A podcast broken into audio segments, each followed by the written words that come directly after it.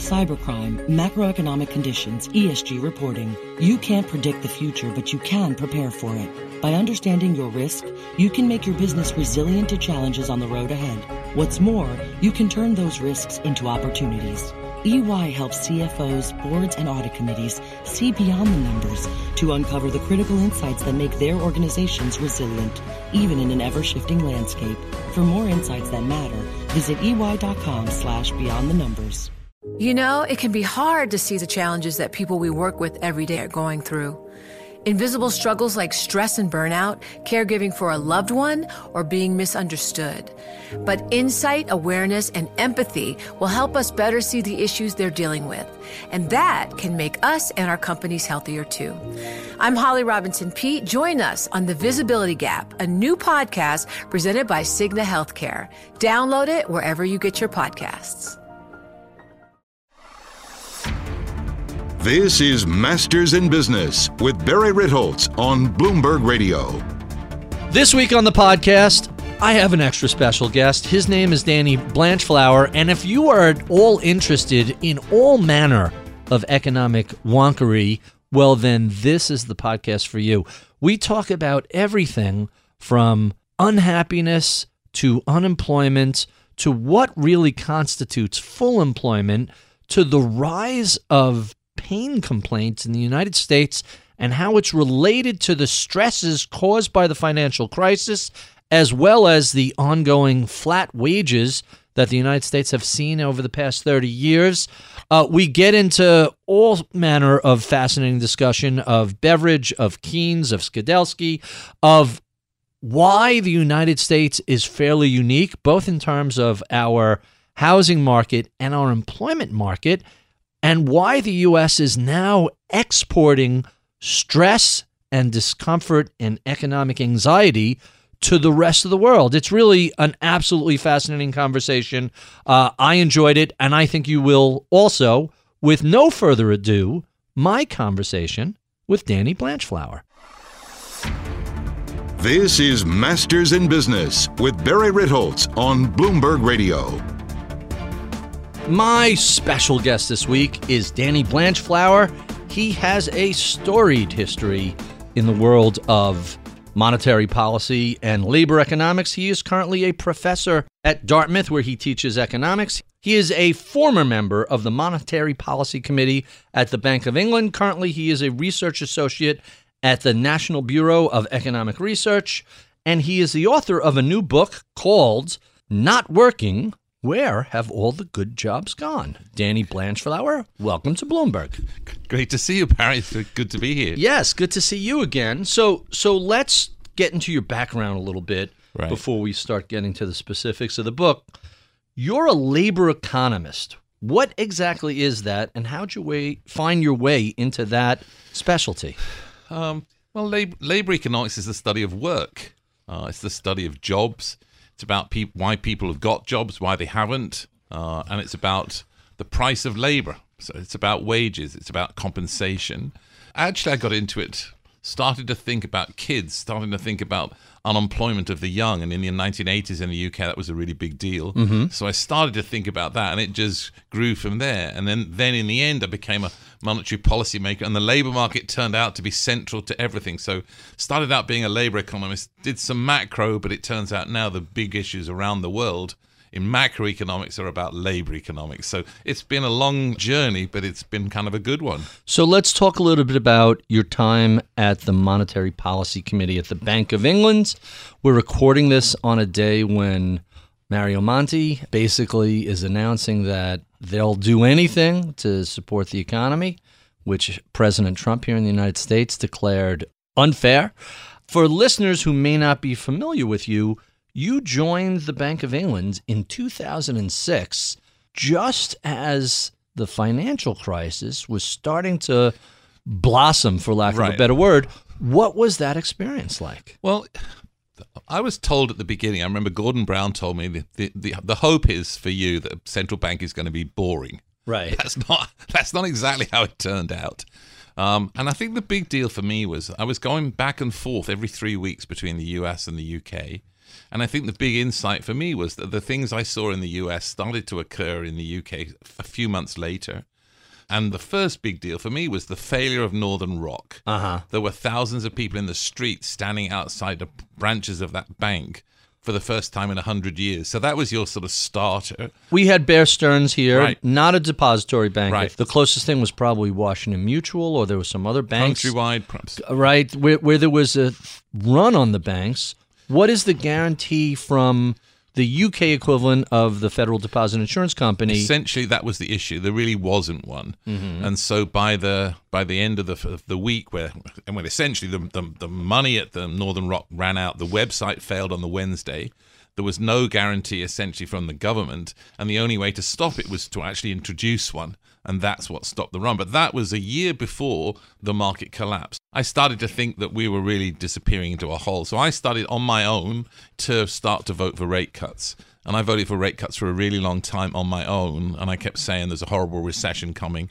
Nobody else on the committee was really along with me, and then we got to September two thousand eight, and All and hell broke all loose. All hell broke loose. And I, and I remember thinking, um, I did not expect to be in a position where in three successive months, my committee, including me, voted for fifty, one hundred fifty, and one hundred basis wow. point cuts in three months. And then we kept going, and then we did Q E. I mean, this was literally like the world was just dropping off a cliff. So it certainly was not boring. It was scary.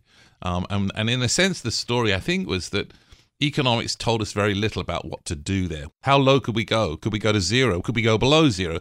When you do quantitative easing, how much? What sort of easing? When do you do it? How many auctions a week do you have?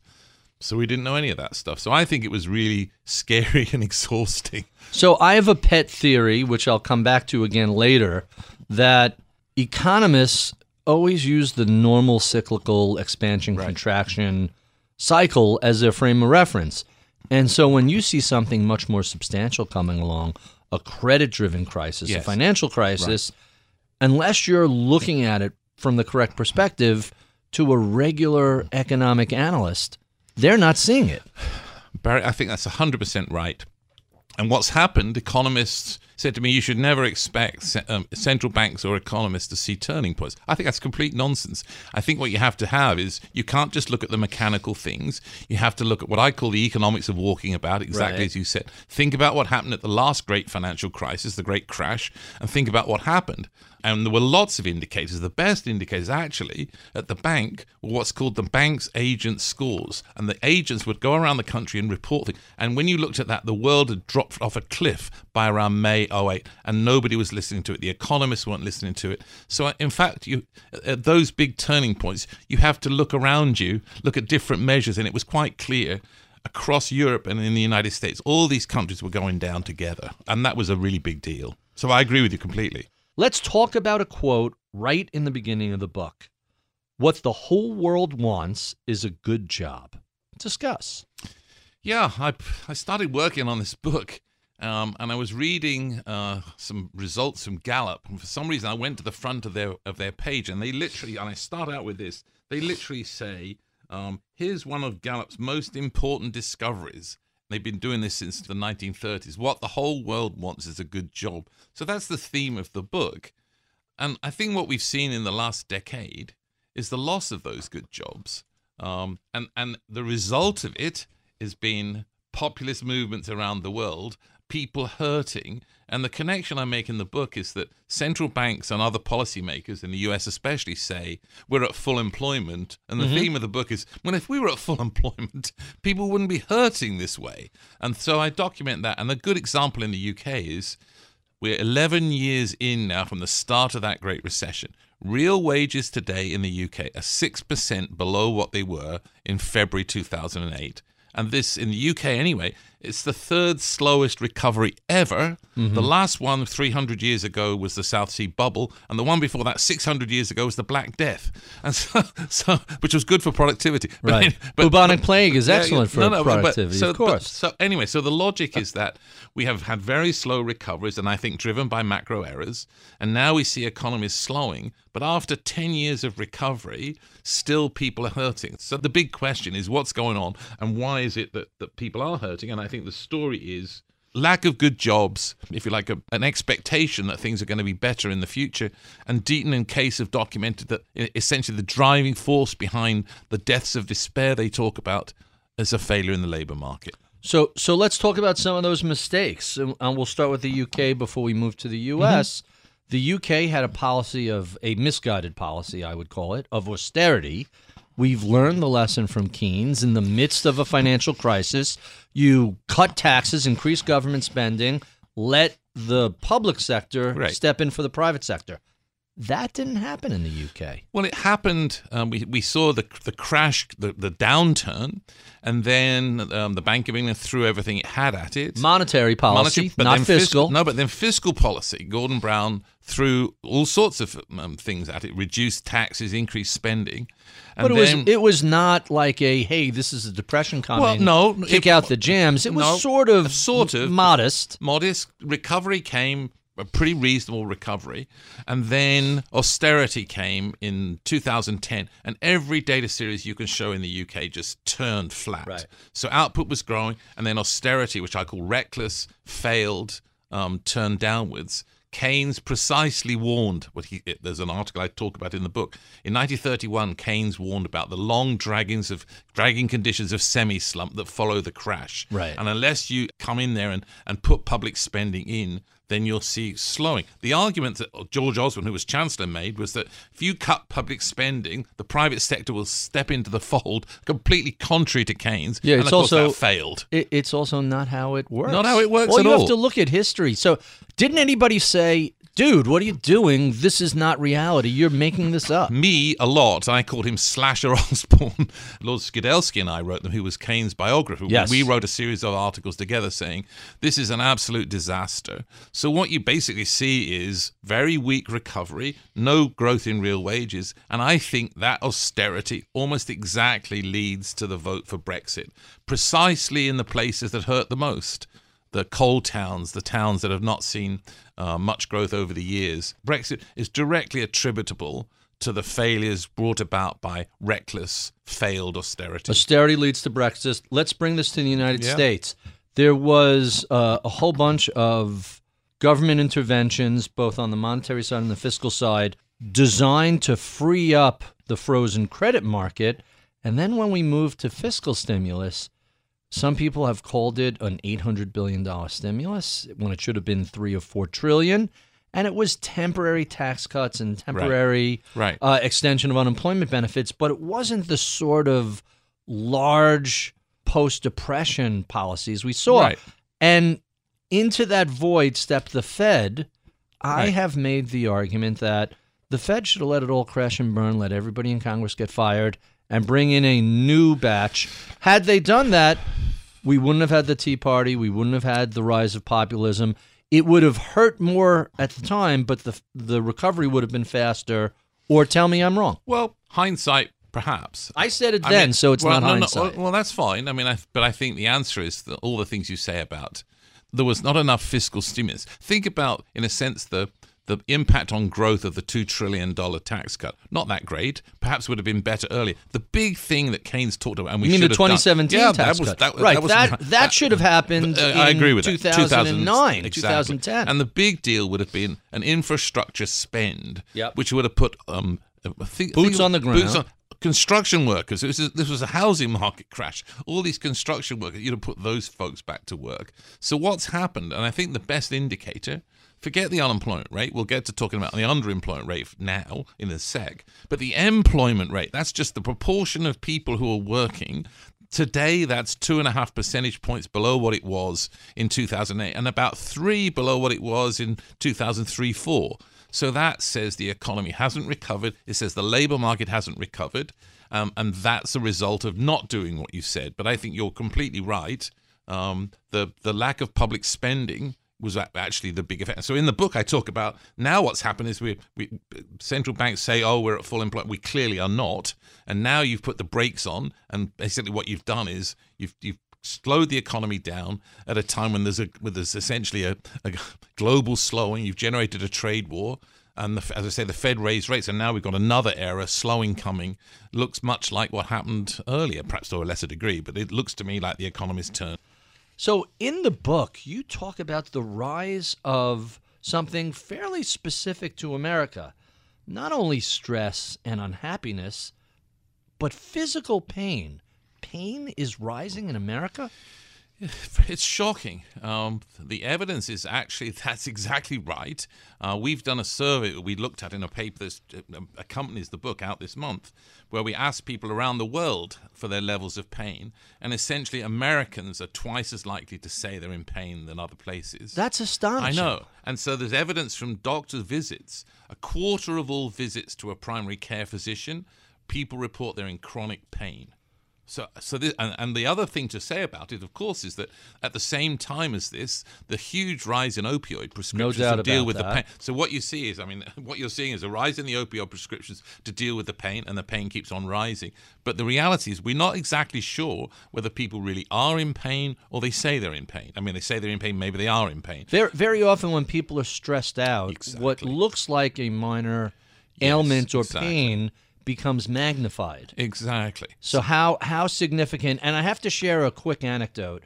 In the middle of the financial crisis, I had a trip to London or uh, and Amsterdam, and I was shocked that, uh, look, unemployment's over ten percent in the United States. You can walk down the streets of New York, and, and, and admittedly, New York is a finance town, mm-hmm. and, and the crisis hit finance really intensely. But you can just feel the stress levels in Manhattan right. much higher. Amsterdam was like people having a beer in the middle of the afternoon. The stress levels, even in the midst of the storm, right.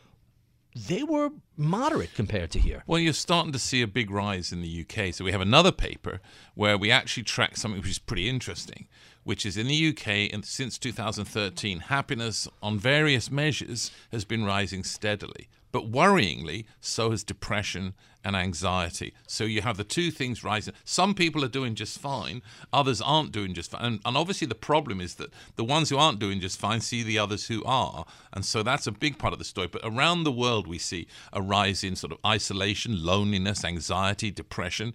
Um, in the U S, which is a really big deal, happiness measures have been basically flat for college educated. And for the least educated, they have been plummeting for the last thirty years. So this is a big worry. So, so measures of unhappiness, disconnection from society, all of those things are, are a worry, particularly for prime age, less educated folks, mostly whites, but there's some evidence of, of other groups. But essentially amongst white, less educated, there's a disaster, and it relates to as well to opioid deaths, um, deaths from cirrhosis of the liver, and suicide. So this this is all going on at the same time we've seen recovery, but lots of folks around the world, especially in the United States, are hurting. So, so let's see if we can find the cause for this. Some people are blaming social networks, and that when you go on Instagram, everybody else's life looks great and makes you feel terrible. There's a ton of yes. um, new studies on that. I don't, I don't know if that's the cause. We're at levels of income inequality that we haven't seen for a long, long time. And if you look at the middle class or or the paid people paid less than the middle class, they're essentially have not seen a raise in three right. decades. Right. So. Is it all of these, or are some of these factors more important well, than others? We don't exactly know. I mean, it's all, it's all of those. But I think uh, I, I've been working on happiness, behavioral economics for a really long time. And, and I think if I would choose one thing we've learned from it, it's that relative things matter. People compare themselves to others. I mean, a, a, a funny statistic, not funny, a sad statistic. The three countries in the world that are the happiest, up in Denmark, Norway, Sweden, mm-hmm. they're the happiest countries in the world. They're also the countries in the world that have the highest suicide rates. Really? Yeah. So you, so exactly what you say is true. But I think what's happened... And a decent amount of alcoholism, if I recall, right? Yeah, absolutely. I mean, obviously part of it is you'd say, oh, it's because of the hours of daylight. But why would you have so many people happy? You can right. explain the suicide that way.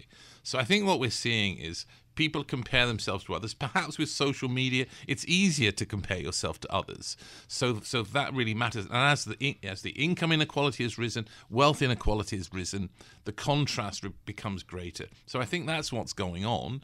Uh, and we've also, I mean, think of the, why why is happiness not risen in the United States? Perhaps it's that people compare themselves to others. So Barry buys a, a new B M W, and is it going to make you happy? Well, it's going to make you happy as long as Danny doesn't buy one. That's what the evidence looks like. So it's a a surprise That's and a puzzle that happiness is flat. People clearly compare themselves to others. Let's talk about some of the really interesting things you discovered yes. while doing your research for this book. Yes. Um, let's talk about productivity. Do we have a productivity problem, or do we have a measurement issue? Well, a bit of both. Um, cl- clearly, the the forecasts for productivity have been wrong. I mean, especially the greatest the greatest error was made back to what we were talking about. In two thousand ten, austerity was imposed, and the government was forecast with this that would have no effect on productivity. And they've continued to forecast that productivity would rise. And we have the thing called a productivity puzzle, which is that we don't actually seem to have ha- had much productivity at, at all. And in fact, in the U K for the last three quarters, it's been falling. Um, Which is so, shocking to me, and the reason I always ask that question of folks yeah. like you is that in my office, we run an asset management firm, right. and what we do with the ten people in the Manhattan office twenty years ago would have taken a staff of one hundred. And so the ability to deploy software and technology and really crank out an enormous amount of work and content and Absolutely. the ability to reach Absolutely. both clients and... So whenever I see there's these productivity figures, I'm like, I don't know where they're looking, but, Barry, but they're not looking go, at a service well, business. Well, let's go with two bits to it. So productivity is just output divided by people or hours or something. Right. So you kind of argued about output measure on the top, but I probably should argue about how, what you divide through by. Right. I mean, what's your hours? What's my hours? I have I, no idea. I start idea. around noon, and by two o'clock I'm heading home. Exactly. I mean, the pro- the problem exactly. No, I start very no, early. Don't. I but start it, at four thirty right, in the morning, right, and I right. and the last thing I do before I go to bed is log on to well, Slack and look at what's going on in the no, office. No, but but the problem, of course, is that if, you, if you're not – I mean, the days where uh, pe- people went to a factory, they logged on at eight o'clock and they went home. You got eight That's, hours, right? right. So, that the, so not only anymore. is there a problem measuring the output, there's a problem of measuring the labor input. Mm. That's a really big deal. I mean, I think, however, it's it is clear that there is a problem, mm. and the problem is that wages haven't been rising. I mean, the sort of connection everybody makes is if productivity was rising, wages ought to be rising. So they infer back that look, lack of wage therefore, growth, therefore not. there must be a productivity puzzle. Some of it, of course, has to do with distribution. I mean, workers understand that if they get gains from productivity, they get higher wages, but perhaps not these days. Perhaps they think, okay, there's a big rise in productivity and the bosses are going to take all the gains. And there's an issue of that. We've the rising inequality issue. Do the workers actually think that if productivity was to rise, they would actually get a share of the spoils? And perhaps that's something that's changed. So that's kind of interesting. The, are you surprised at how quickly the blush has come off the rose for the gig economy? Like between Airbnb yeah. and Uber and even selling crap on eBay, there was an expectation that, hey, there's a way for a lot of people to pick up uh, uh, some money on the side. Hasn't worked out the way people expected. No, it hasn't worked out, and there's a big question about how big that gig economy is. I mean, there's a set of studies which were suggesting it's really, really big, and then a couple of years later they had new data and they had to sort of pull it back. But it's still it's substantial, still however you look at it. But it depends how you define it. But I mean, there's an issue, say, in the U- the U K, let's go to there. There's been a huge rise in the U K in the self-employment rate. Right. Great, you said. This is fantastic. Turns out that the earnings of the self-employed over the last five years have fallen in real terms by twenty percent. That doesn't surprise so, me at so, all. Because so, when people get laid off, right. especially in a service or consulting right. world, you call yourself self-employed. Right. So I, I think, in a sense, the gig economy, this self-employed stuff, this is about fragile work. Many of these people can't get enough hours. That's the big story in my book. So, so there's there's two th- – I'm going to interrupt you right here because there's two really interesting things. I want to talk about underemployment yes. generally, but let's start yes. with the specific. So I'm going to – two completely different companies, and you and I have discussed this previously. Yeah. Walmart on the low right. end and then Starbucks on the high end. They are both somewhat notorious for telling people in the beginning of the week, hey, here are your hours. Right. And for a while, Walmart store managers were incentivized to save money by slashing hours, Absolutely. which is why the stores looked like junk for a couple of years because until they reversed connect- that. And, and workers don't have any connection to the firms. And I think what you've talked about is an inherent instability of work, an inherent insecurity of workers. And that's the sense that they have. In some sense, that explains the lack of wage growth. They're more concerned about keeping their jobs. Just before two thousand, let me tell you a story. Just before two thousand eight, I had a big discussion argument with the governor of the Bank of England. He thought there was a huge wage rise coming. So I knew, I wait for this, I knew the chairman, the head of the British trade union movement. I went to T U C House, Penthouse Suite, T U C House, and I said, his name's Brendan Barber. And I said, Brendan, you have to be the arbiter. I won't tell anybody. Tell me, are you about to be able to go and get a huge wage increase? And he said, not for love nor money. He said just exactly what you and I have just talked about. Workers, and many of the workers he represents are women. He said they care about security. They care about being flexibility, being able to keep the job where they can drop the kids off at school. And if they need to take two hours off to go to the doctor with the kids, they can. And he said there is no chance under God's green earth, that was in pre two thousand eight, that there's big wage increases coming. And I think that's where the world is. The point of the story is that balance probably wouldn't be existing if we were at full employment. As you would move towards full employment, workers would be able to say, I'm not taking that kind of job. Thank you very much, Walmart. There's lots of better jobs out there and I'll go there. So I think the fact that this continues to exist says we're a long way from full employment. So how underemployed is the labor force in the United States?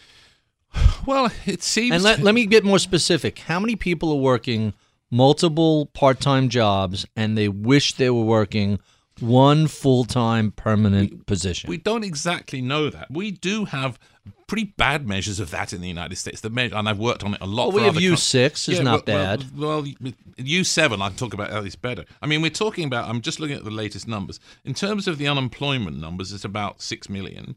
But if you simply want to look at this group, which is a particularly important group, which is part-time for economic reasons, right, it's about four point five million. So it's about three-quarters of the size, or two-thirds, three-quarters of the size of the unemployed. But what really matters with those... Meaning those people want a full-time job, but they can't, can't find one. Them. And of course, the, the big story in the United States, which we don't have for other countries, is there's lots of other people, it turns out, that want more hours. So I'll give you an example. We'll call those folks involuntary part-timers. What we know from around the world, we don't have a measure of this in the U S. You say, I'm part-time, I've got twelve hours a week, but I'd like twenty. And that turns out to be a really big phenomenon around really? the world. Yep, yep, that seems to drive wage growth around the world. So we have a whole series of papers on this. Now, you reference a phenomena called zero-hour jobs. Yes. Explain what that is. So this is much like your, much like the story of um, uh, Walmart. So in the U K, there's a thing called a zero Zero hours contract, um, and most people absolutely hate it, but they can't get anything better. It's the following.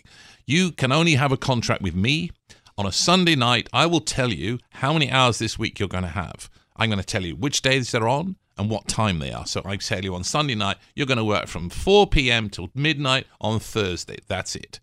Um, and so obviously these workers say, A, this stinks mostly, and B, I would like more hours than I can get.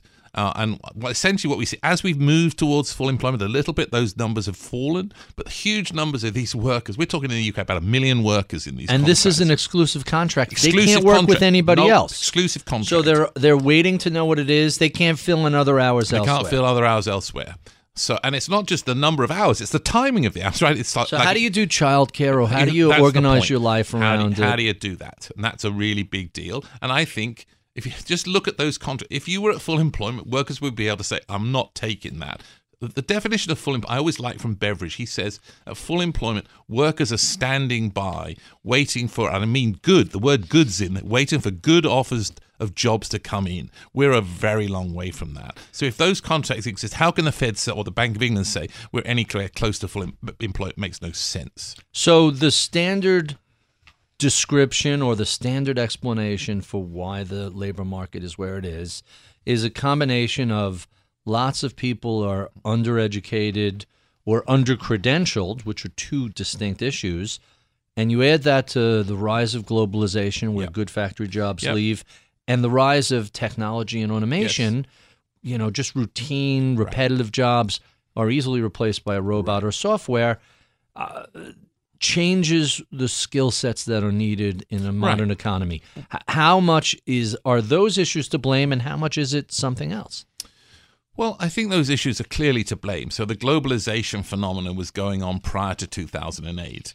But I think we should think of two thousand eight as a structural break. and, and a structural break in the sense that employers were aware that their bargaining position is stronger, but workers were scared. Workers were scared that the phrase safe as houses, well, that's no longer true. Their houses went, their their assets went, uh, and, that, and that's a really big deal. I would just go back a little. I've tried to get people to think about the capital, uh, how capital displaces labor.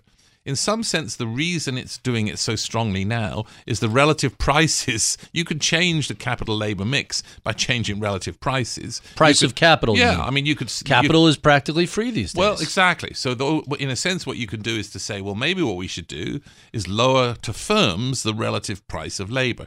We have been speaking with Danny Blanchflower. He is the author of Not Working, Where Have All the Good Jobs Gone? If you enjoy this conversation, well, be sure and come back for the podcast extras, where we keep the digital technology rolling and continue recording our conversation about all things employment, financial crisis, and underemployment related. You can find that at iTunes, Overcast, Stitcher, Spotify, Bloomberg, wherever finer podcasts are sold. We love your comments, feedback, and suggestions. Write to us at M I B podcast at bloomberg dot net. Be sure to check out my daily column. You can find that at bloomberg dot com slash opinion. Follow me on Twitter at Ritholtz. I'm Barry Ritholtz. You're listening to Masters in Business on Bloomberg Radio.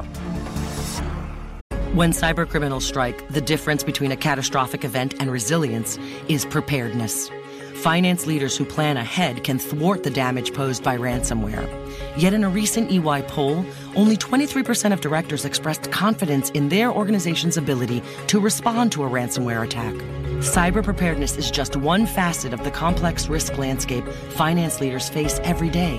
Now more than ever, it's vital to keep ahead of developments. Cybercrime, macroeconomic conditions, E S G reporting. You can't predict the future, but you can prepare for it. By understanding your risk, you can make your business resilient to challenges on the road ahead. What's more, you can turn those risks into opportunities. E Y helps C F Os, boards, and audit committees see beyond the numbers to uncover the critical insights that make their organizations resilient, even in an ever-shifting landscape. For more insights that matter, visit E Y dot com slash beyond the numbers. Welcome to the podcast. Okay. So let's let's get to some of the questions that that we didn't get to during the broadcast portion, because so much of this is quite fascinating. So first, let's talk about optimism. The least optimistic people in America are poor whites, not exactly. poor blacks or Hispanics. How does this play into populism? Is it, which came first? Well, hard, hard to know which came first. On on almost every measure, you see the least educated, particularly prime-age least educated. Be, I, I can say it in a number of ways. Least optimistic, mm. most anxious, most unhappy. I have a pretty interesting measure, which is in one of the big surveys, they ask people um, about how many bad mental health days did you have in the last thirty. Meaning clinical mental health days, or just just, just, just the popular, just, I'm ha- taking a yeah, mental health day? Yeah, yeah, yeah. And, just just straight asking them. They don't really define it. Right. So it's, it's sort of done in a consistent way for everybody. And the number the number of bad mental health days for this group is, I mean, we're talking ten, twelve a month. Really? It, ten, twelve a month. And, wow. and I can just draw you a picture by age, which is just a huge hill shape. So right. so th- th- these folks have a high level anyway, and it rises, maximizing out at around forty-three, forty-four. So this is... So it starts low, it starts, peaks. Very, so that's the opposite chart of what Scott Galloway showed in his book... Um, The Algebra of Happiness, exactly. where you're very happy when you're young, so it I, bottoms I, yeah, middle age. I've written lots of stuff on what I call the U-shape in happiness, but right. just flip it over. Right. Flip exactly. this thing over. And what it turns out is that um, on all these measures, I can use words like anxious, depressed, lonely, not optimistic, all, all the uh, isolated. So all of these things appear to be... Um, central to what's going on. These are entirely consistent with these deaths of despair. These same folks are the, are disproportionately the ones that are committing suicide. So this is a new phenomenon in America. And what are we doing about it? I mean, these are... Nothing. I mean, these are...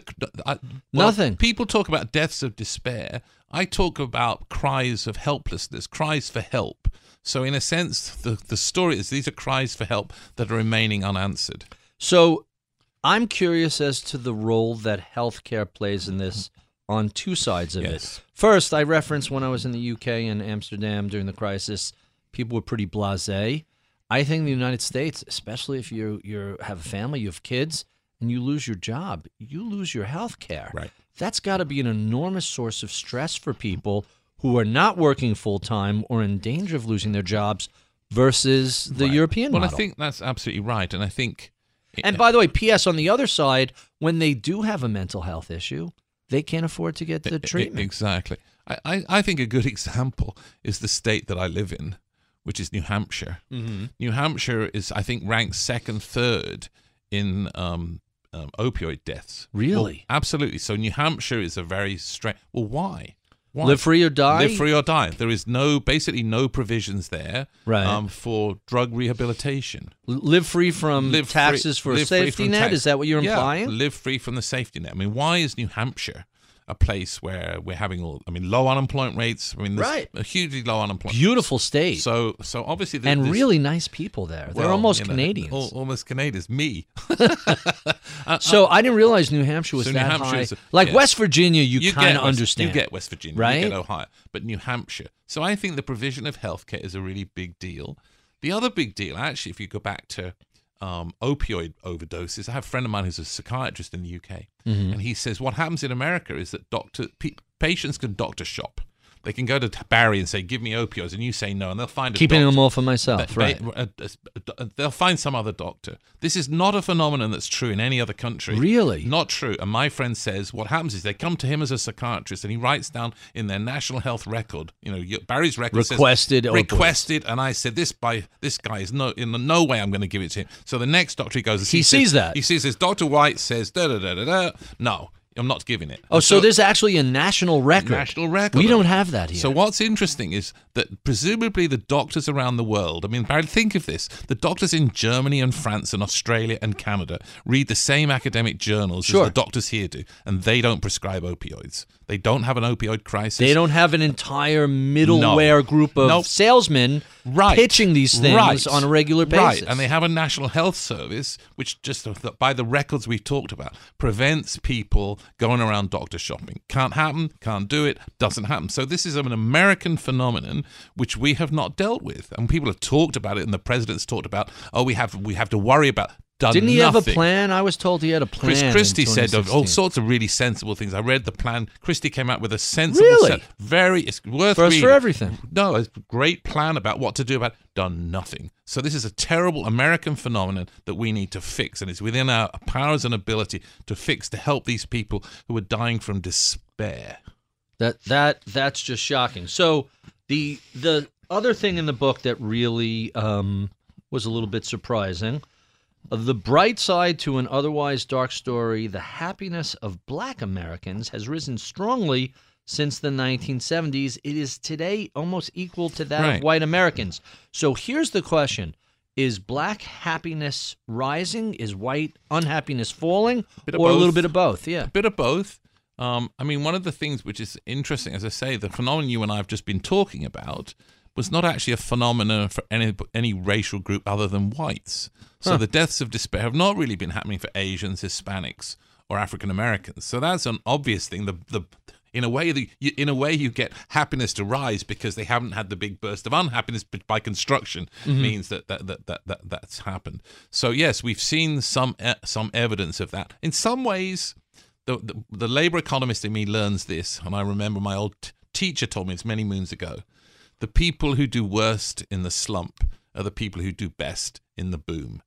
Is that true? That's true. Because so I don't think we've seen that here in this cycle. Well, in general, that's true. But I mean, that sort of explains the question you just asked me about blacks. Um, I mean, I always thought the good example always was um, the young African Americans. The youth, the unemployment rate of young African Americans used to be horrific. Used to be horrific. Like thirty-five percent or worse. That's fallen more than any other. I mean, it's not great now. It's we're in the we're still but it's half of what it was. And it's, well, it's a third of what it was actually. Really? Yeah, yeah. So wow. those numbers tend to fall. So we've seen we've seen some improvement of the of the least, um, of the ones who do worst. I mean, in, in essence, what you're likely to see in the downturn is those, that that, that turn comes quickest mm-hmm. for those groups. I suspect as we get into this downturn, the story we've just been talking about will change quickly, mm-hmm. right? Um, so so the so the the unemployment rate of um, college-educated, middle-aged white men is not going to rise that much if we go into a slump. Other groups will. So it's the cyclicality that's a big deal. But we ha- we have seen some improvements over time.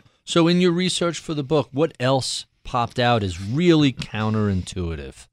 Well, lots of things. I've just got a more recent one, which I've actually been working on. So the one thing in the happiness results that I was always puzzled by was that it appears in the data that children make you unhappy. I've I've heard that. And I have said, an explanation in a new paper. I've worked really hard on this. And the story always with me was, well, if children made you unhappy, I mean, I had three kids. Wouldn't you think after the first one you'd go, I've had enough of this? Well, by the time you yeah. figure out what a pain in the butt they are, right. you're three right. deep. Well, maybe it's, it's not till they're maybe teenagers. That. That but, that, but uh, that's sort of, so we've been working. When it turns out that we have a data on a million Europeans, and it turns out that once you control for the fact that having kids is really expensive, mm-hmm. and, and so we have this data on how how much problems do you have paying your bills. Well, it turns out once you control for that, children make you happy. Right. It's actually about, I mean, my and I use stories of my kids. I have I have two daughters with babies, and one of them says we buy one hundred bucks a, a week in diapers right. and a bottle, of, a, a gallon of milk every day, and the cost of childcare is so high, and it, and it's the, just the costs. And a book I talk about, well, we need to somehow or other help these folks, help the kids, help parents deal with the the, the high cost of of, of children. Um, but that's, so once you do that, it turns out the sign flips. It's mm-hmm. a very nice result because I, I think it never made any sense, right? It didn't make sense to say that, you know, kids didn't make you happy. You need to meet more meet people's more people's children. children. Right. You meet more people's your, children. That's your kids. Other make, people's your right. people didn't make me happy. so so that's pretty counterintuitive, but it makes sense once you explain it. Right. Give me one more that really jumped out. Oh, gosh. Um, well, I, I've got another one. Here's another puzzling one in the happiness literature. Women are always happier than men.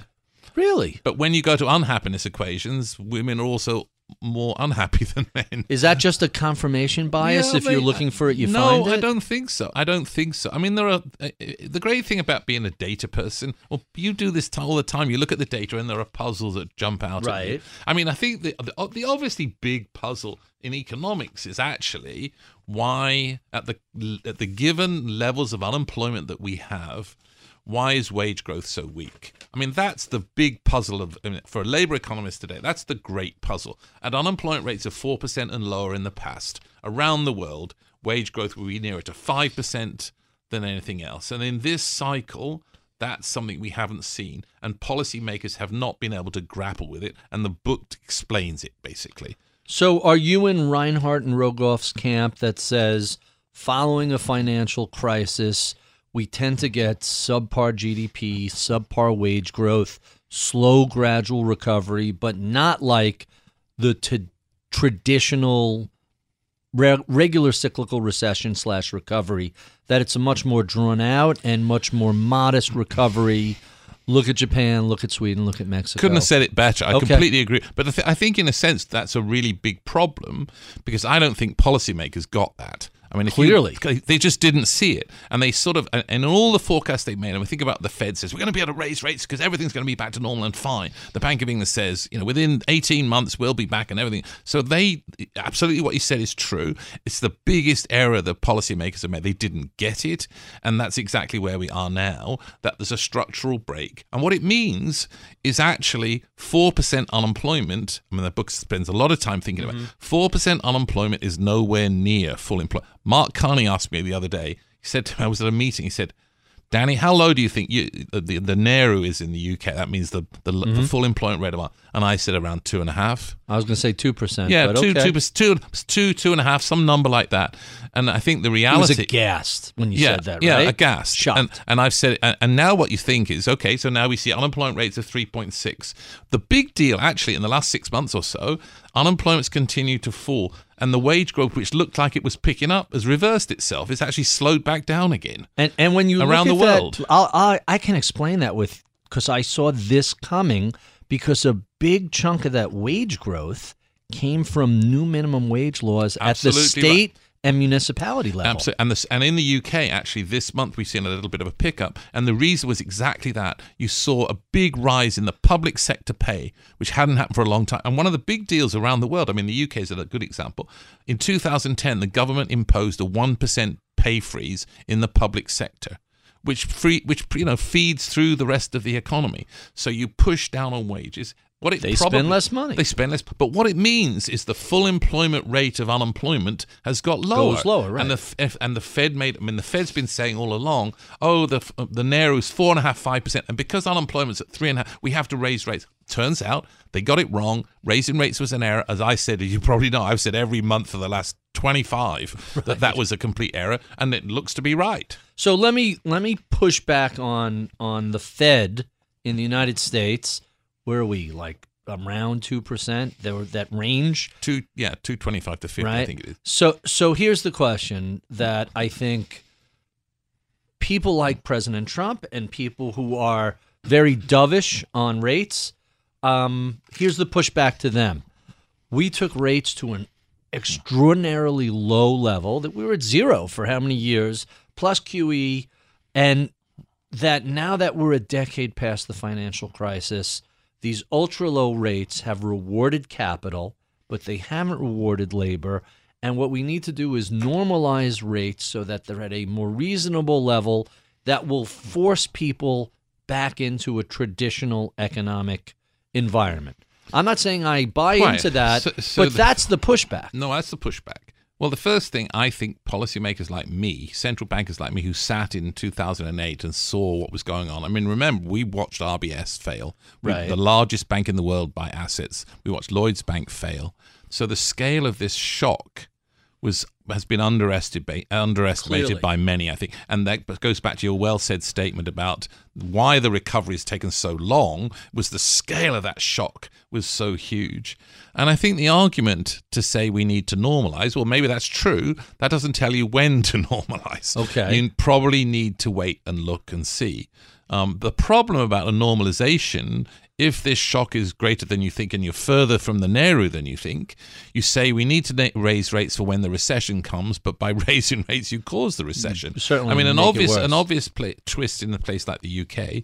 I mean, I was on an aeroplane once, and what happens, I'll tell you the story. So what happens in the U K is people are on variable rate mortgages. At the right. start of the crisis, they're which, by the way, the U S fixed rate is is kind of unique kinda to unique. the U S. So let's go with this story. five point five percent.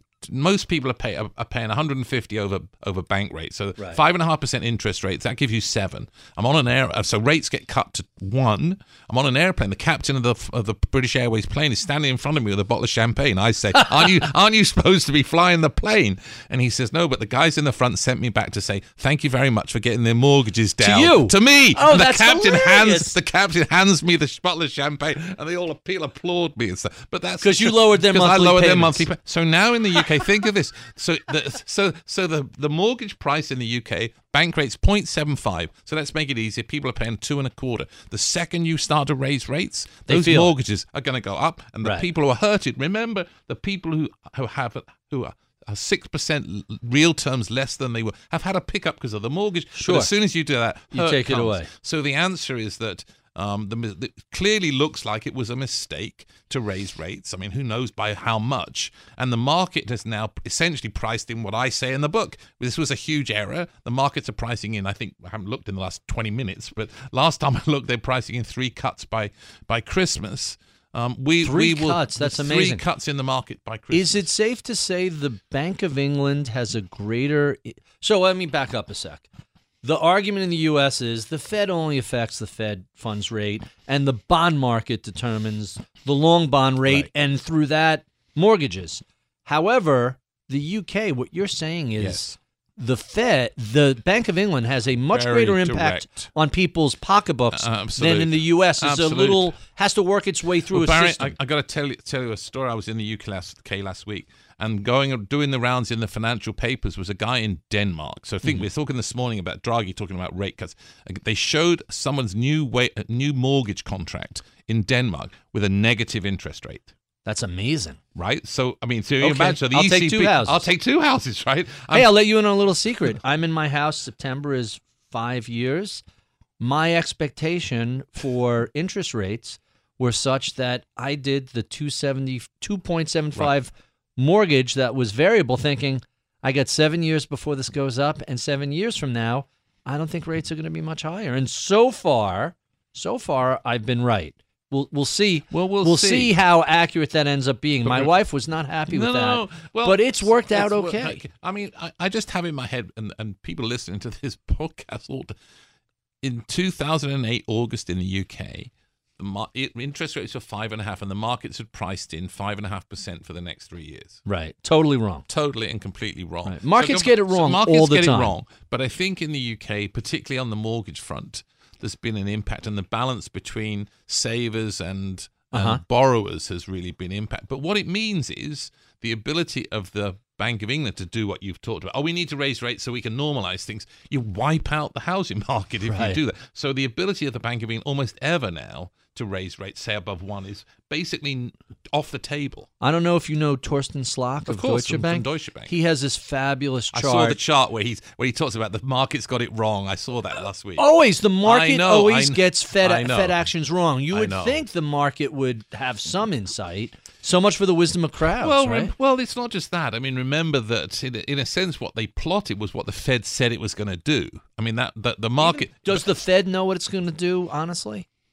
Well, the dot plots are really interesting right now, and I've been giving presentations recently. If you look at the dot plots from March, um, it looks like half the people think there'll be a rate rise in two thousand nineteen, and the majority think there'll be at least two in two thousand twenty. And the con- Increases. Increases. And the, if you look, oh, as I say, I'm about three hours out of date here, right. but the, over the last week, um, by April of next year, the market has been moving back and forth between four or five cuts by April. And the Fed says, so this is a really big disconnect, folks. Right. So the question, and Torsten's chart is a good one, the question is whether the markets have got it right this time. My suspicion is they do. So let's talk a little about Jerome Powell and uh, right. his relationship with President Trump. This is not the typical president right. and presidential appointee.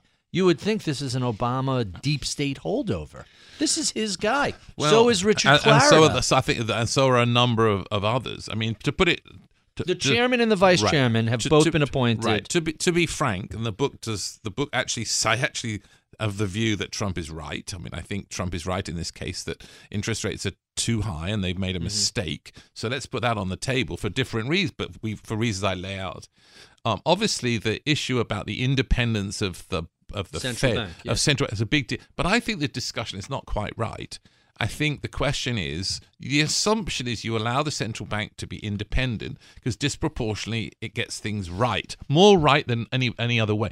The problem is if the central banks gets it wrong, and it does occasionally, and it, does occasion, and it certainly got it wrong in two thousand eight. By September oh eight, they still really didn't know the U S had been in recession since November, since December oh seven. Right, so obviously right. over the last decade, the fact that the Fed has got it wrong so many times does kind of bring the argument that changes the argument a bit to say they should be independent. So the pressure on them obviously is really high. They're supposed to be independent. But in this case, it's hard to argue Trump isn't right.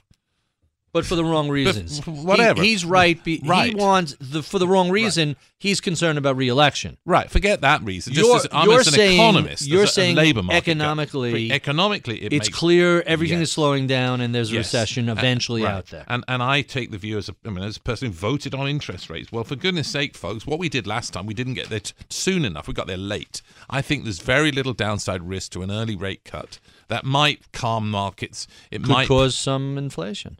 Great. We'll have a bit. So let, let's talk about two things that are both a little wonky. The first is Northern Rock, which you mentioned. Yes. So in the U S, following the Great Depression, we set up a Federal Deposit Insurance Company where all the banks pay a tiny, tiny fraction of their deposits, and in the event of a collapse, their account holders are made whole, and theoretically, bank runs are a thing of the past.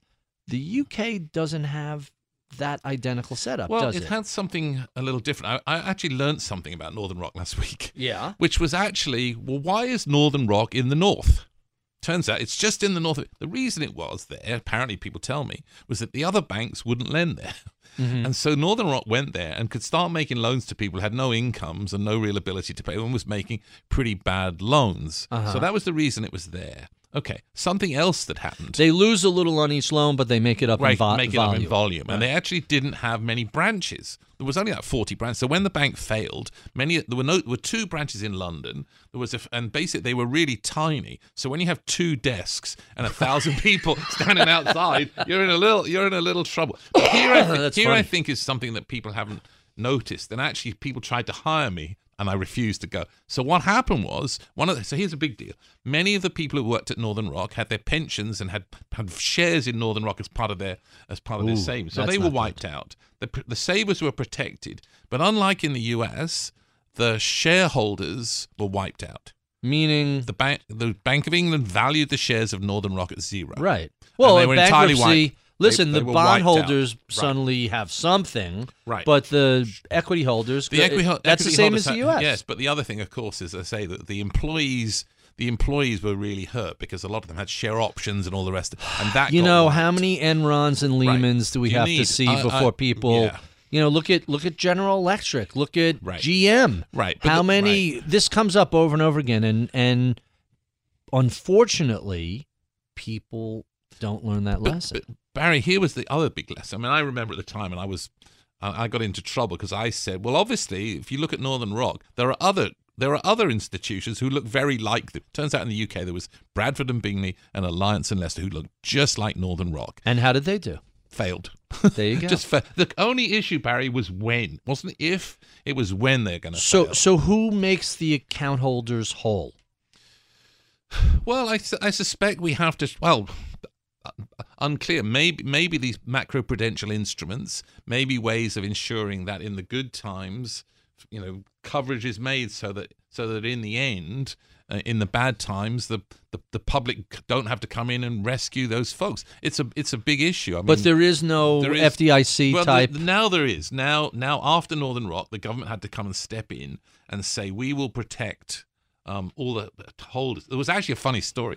The government went in in the morning, if I recall, and said, right, we're going to protect everybody who's a saver in Northern Rock. Then they had a little problem, which is everybody had money in an Irish bank, went, ha ha, I can move all my money to Northern Rock. So on the day that they did it, money poured into Northern Rock, and then the government had to say, hang on, folks, we're not going to guarantee the world's savings. Right. It's only going to relate to people who were here last week. Right. So that, but that was a big fundamental change, and savers are now protected.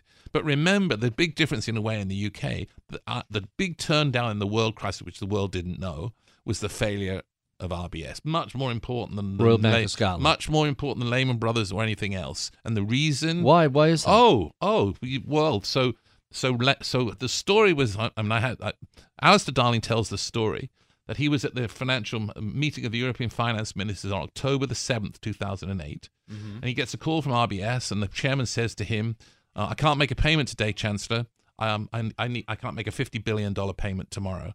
And they told him that, if you told Alistair, if you don't rescue R B S, the, the, the, there's a very good prospect that every credit card and cash machine in the world will fail. So six central banks together, that's the that's the biggest moment of the crisis. Six central banks together cut rates. And if anybody in the world sees six central banks together cutting rates and led by the U K, you should have been told the global markets are collapsing and something happening in Britain. So it was the Fed, E C B, Bank of Japan, Bank of Switzerland, Bank of the Reichsbank, and the Bank of England. That was the day that everything collapsed. Huh, quite fascinating. All right, and then the last wonky thing I have to ask you before we start our speed round has to do with the Phillips curve. You do a lot of work with that. For the layperson, explain what the Phillips curve is and why it's so wrong. Well, that's that's hard to do in simple thirty terms. seconds. In sim- Bang. The answer why, why it's all wrong is that we used to think that the unemployment rate is what drove wages down. Turns out that's not true anymore. They're disconnected. They're disconnected. So what happened in the past? Firms' pay was impacted by the unemployed outside the firm. Mm-hmm. Well, what's happened today is underemployment's the story. Two-thirds of the workers over here got the hours that they want, and they've got temporary workers, all sorts of freelancers in there, paid less, and the workers on the one side of the room know that they can be replaced by the people on the other side of the room. Turns out the Phillips curve has to be written in underemployment. Underemployment's the story post two thousand eight. All the stuff about the unemployment rate is wrong. because it doesn't do anything since two thousand. And the and the big deal is the underemployment rate hasn't returned to its pre-recession level. Which makes me raise the final question, which is, we've seen union membership plummet in the U S, plummet yep, in the U K. Around the world. How important is the failure of unions, the death of unions, to to driving both the underemployment and the economic insecurity of the employed? Uh, I mean, that's had a really big, big impact. But in some sense, you have to step back and say, well, what caused the decline in unions? And the answer is pretty much global forces. Mm-hmm. Globalization made it very much harder for a union to raise the price. So think in a global market, we're selling at ten, union comes along, rate gives benefits to its workers, the price is eleven, and the firm gets wiped out because there's global forces. So the problem for unions is that, you know, they've been wiped out by global forces. So that's that's further made made workers more jobs more insecure, more unstable, and less well paid. Hmm. Good answer. All right, so let's go to our speed round. These are our favorite questions we ask all our guests, um, and I've tailored them specifically to you. Yeah. Um, so tell us, what was the first car you ever owned? Year, make, and model. I can't even remember. I mean, I was I'm an interesting person. I didn't have a driving license until I was twenty-seven. Yeah. I lived in London. So you didn't need I one. Didn't need one. And I, I mean, if you had a parking space in London, you could never leave the car, take the car away from it, because you could never find one again. So I had a Mini. It was my first car. And, and a real Mini, back, a real not Mini. The new B M W. No, no, no. Minis. A real Mini with wooden panels on it, and little doors that it would break down all the time. Yeah, great. What's the most important thing people don't know about Danny Blanchflower? Um, ooh, it's a really tough one. I used to be a school teacher. You're still a school teacher. Well, that maybe that, that is that's maybe right. There you go. So you used to teach yeah, uh, I, grammar school, high yeah, school. Yeah, I, I actually taught in a school that got I got paid danger money to teach in the school. I decided it was easier to go and talk to people like you, Barry, and get all get that kind of aggravation. Payments. That kind of aggravation. Tell us who your early mentors were. Well, the big deal actually was my dear friend Richard Freeman, mm-hmm. who's a Dartmouth class of sixty-four, wow. the famous man to always always wear hats, who always famously wears hats to everything. But he's a great empirical economist, and just taught me to go and look at the data. Mm-hmm. Uh, and that was a, that was not something the economists did. They for a very very long time the role of data was seen as, you know, secondary, thing, second to what other people do. So everybody's favorite question: tell us some of your favorite books, fiction, nonfiction, market related, economy related, whatever. I always liked. Um, Gabriel Garcia Marquez's Hundred Years of Solitude. Mm-hmm. That just is something I've read so many times. It just seemed the man was a genius, and I, and I, I didn't really realize that every other people thought he was a genius too, and gave him the Nobel Prize in in literature. But I've been a non-fiction wonk forever. I mean, I'm just. I mean, it's my wife's so bored with me. I read economics books. So give us what what oh. do you think is the most interesting, unexpected economics book you read recently? Oh, my goodness. Well, I actually, I, re I read this great book by Keynes, written, a, a paper I've been reading endlessly that nobody knows about, written in nineteen thirty-one. Mm-hmm. And the reason I really like what's, it... What's is, the name of the paper? Well, it's, a, it's, about, it's about his theories on unemployment, but I think it's, I think, I mean, it's a great paper. Keynes on should, unemployment. Well, I kind of remember reading something No, but you about didn't. That. What you read was Keynes talking about unemployment rise after it had happened. This is a book, I mean, it's, it's exactly what you've kind of been talking about. He's asked in nineteen thirty, what do you think's coming? And he says, I, it's not really about the crash. So it's not Reinhard Roe got it, it's actually Keynes who has it. And he talks about, if you don't do the things that we've talked about that you need to do, I mean, this is a phrase I've used many times, the long dragging conditions of semi-slump. So I keep going back to that. But the other one I read, and I think it's a really important one, is that I read a book by Beveridge. I don't know if you know Beveridge. It's a great story. Mm-hmm. When when Churchill in nineteen forty-three said, "What's the world going to look like after I come after we get over the war? Tell us what full employment would look like." And Beveridge writes this thing, and he says, "I thought," uh, and he says, "I think unemployment, the full employment rate of unemployment is three percent." But in a nineteen sixty prologue, he said, "Keynes wrote to me and said I can think it could be much lower." And in the U K, it turns out unemployment averaged one and a half percent. For that whole period. So that's, a, that's about what full employment means for the work for people coming back from the war. And I think that's a great book to read, Beveridge on full employment. So in nineteen forty-three, you know, they thought about these things, and in nineteen thirty-one they thought about it, and the world repeats. And and we today have the Beveridge curve, right? Directly from directly his... directly from Beveridge, but it's a great and, and he talks he said, he talks about what the welfare state should look like. But I would encourage people to go and look at it. Think about what full employment means.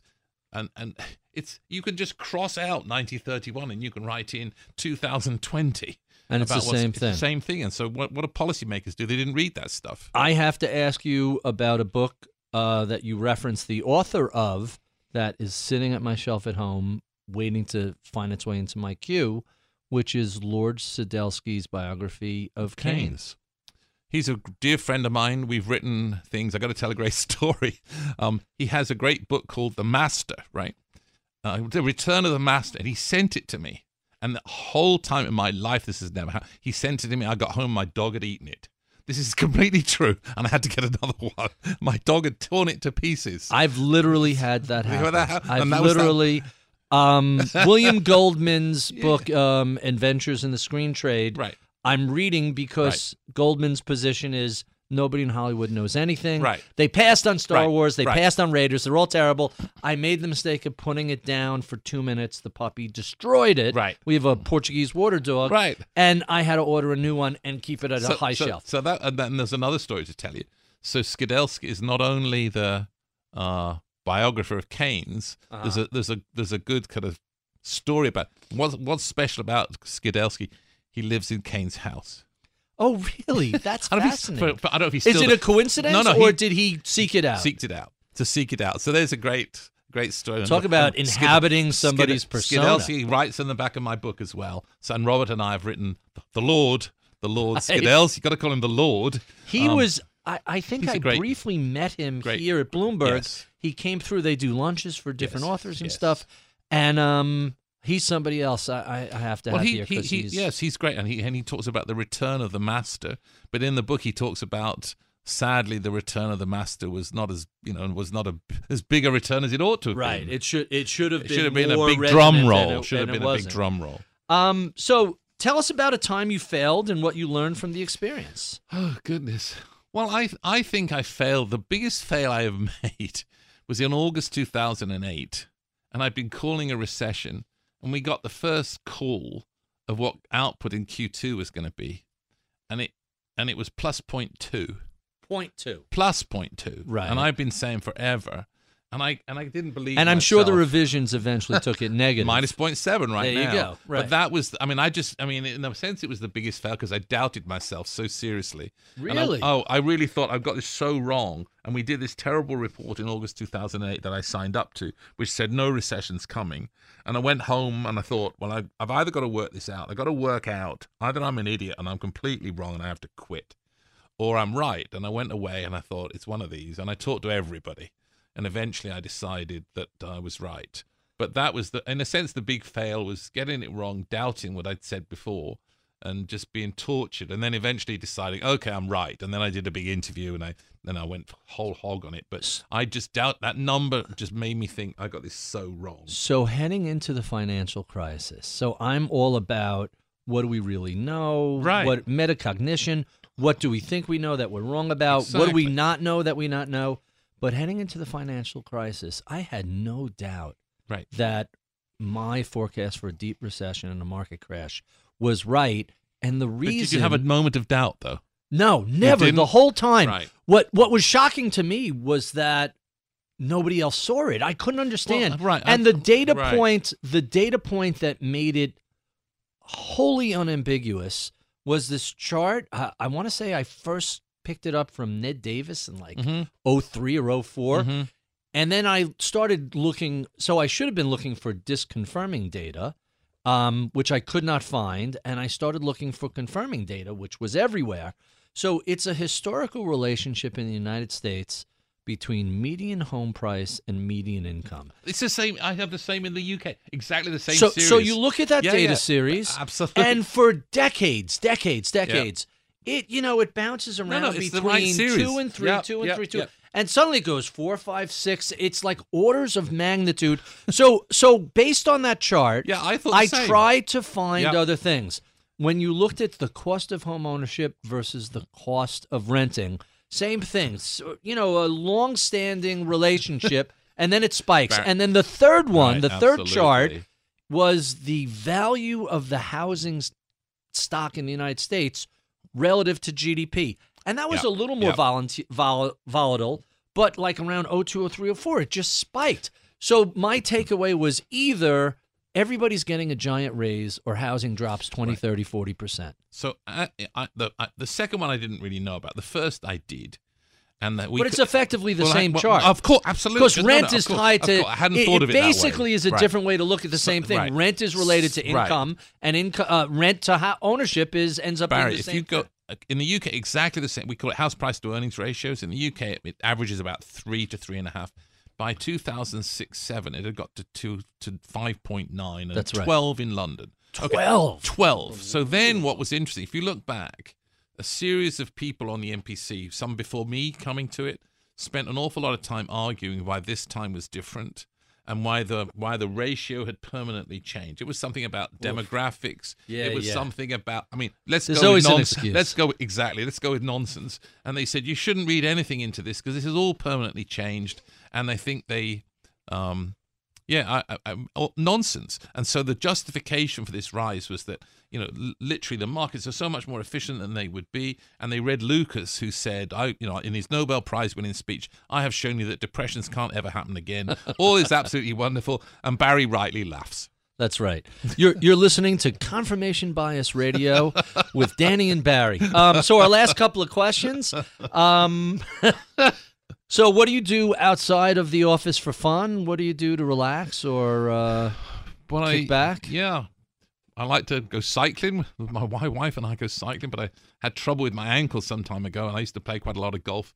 So you and I met, I think, the first time fishing. That you is fish correct. Up in May. So I've taken up a lot of fishing with our old friend David Kotok, who yes. was here this morning.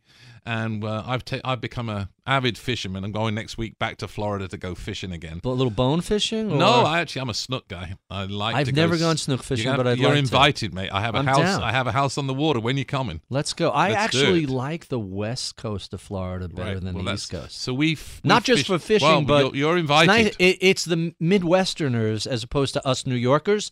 They're much nicer. And you're a catch and release fisherman, um, right? Hashtag catch and release. What sort of advice would you give to a millennial or someone beginning their career who was interested in either economics or later labor economics or monetary policy? Um, I, I, I would go and read an, an article out yesterday by Nobel Prize winner um, Jim, uh, um, Akerlof, who talks about the importance of trying to understand problems. Economics has become just math. People right. are trying very mathy, very these days. mathy, and I think the story is focus on the patterns in the data. Try and think, you know, what are the, what what important question are you trying to answer? Focus on an important question. Okay, that's sort of contrary to many of the things that have been in economics. And yes, you have to publish in the top five que- journals. And I think it's a really good place to come and think, well, what what what do people in the world actually care about? Tell them, focus on issues where you can answer questions. So your, I think that your approach is the right approach. Is that is that that's overstating exact, it or it. No? Uh, sorry, it's, it's George Akerlof. Yes, and his in his paper is about hard economics, which is go and do the math and lose sight of. Of, of the reality. There, lose sight of what the heck are we doing? I mean, I was taught, the great story I was taught by... That's the walkabout. Get right, out from no, the fluorescent exactly, lights. The economics of walkabout and, and, uh, and walking about. And my old supervisor said to me, Danny, care about the well-being of the man on the, or the woman on the Clapham omnibus. For American audience, Clapham is a part of London, and an omnibus is the bus before, which was towed by the horse. But it's about, think about the well-being of the ordinary person, perhaps the ordinary prime age, less educated person living in Pennsylvania, West Virginia. Don't lose sight of that.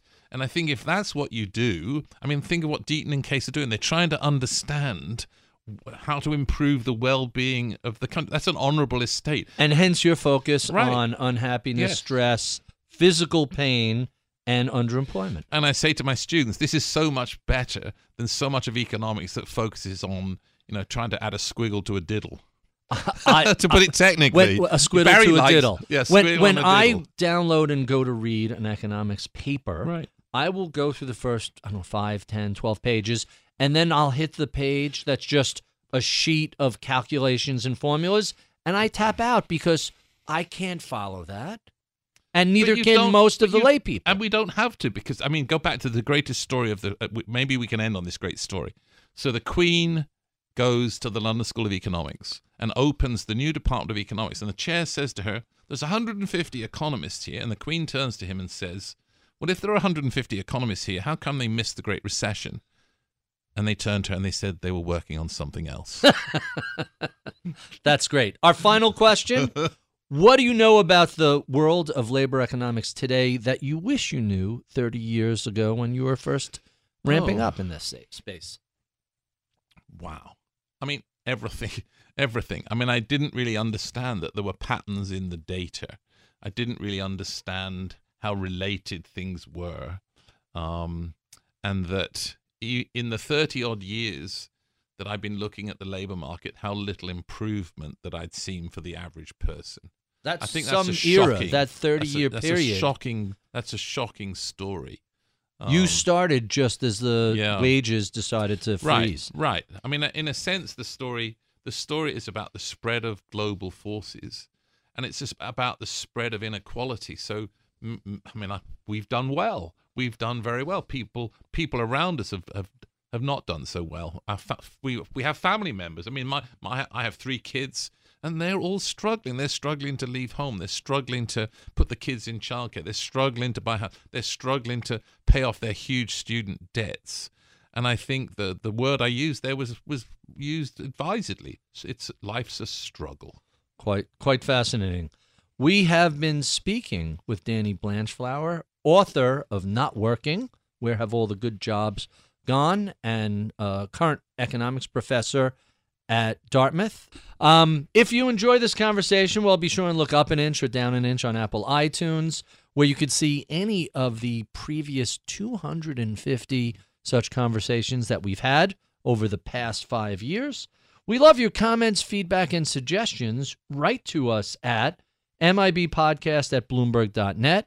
I would be remiss if I did not thank the crack staff that helps us put these conversations together each week. Michael Batnick is my head of research. Atika Valbrun is our project manager. Michael Boyle is my producer. I'm Barry Ritholtz. You've been listening to Masters in Business on Bloomberg Radio.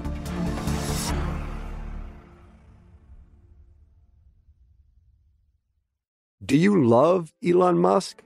Do you hate Elon Musk? Do you have no idea what to think about Elon Musk? Then we have just the show for you. He's become even more larger than life. Buying Twitter doesn't get us closer to Mars. They are like really close to the edge of like everything falling apart. Like, oh, Elon, I volunteer. Put a chip in my brain. Each week on this podcast, we'll break down, analyze, and debate the most important stories on Musk and his empire. It's all one big universe. You just work for Elon Incorporated. From Bloomberg Businessweek, this is Elon Incorporated. Listen wherever you get your podcasts.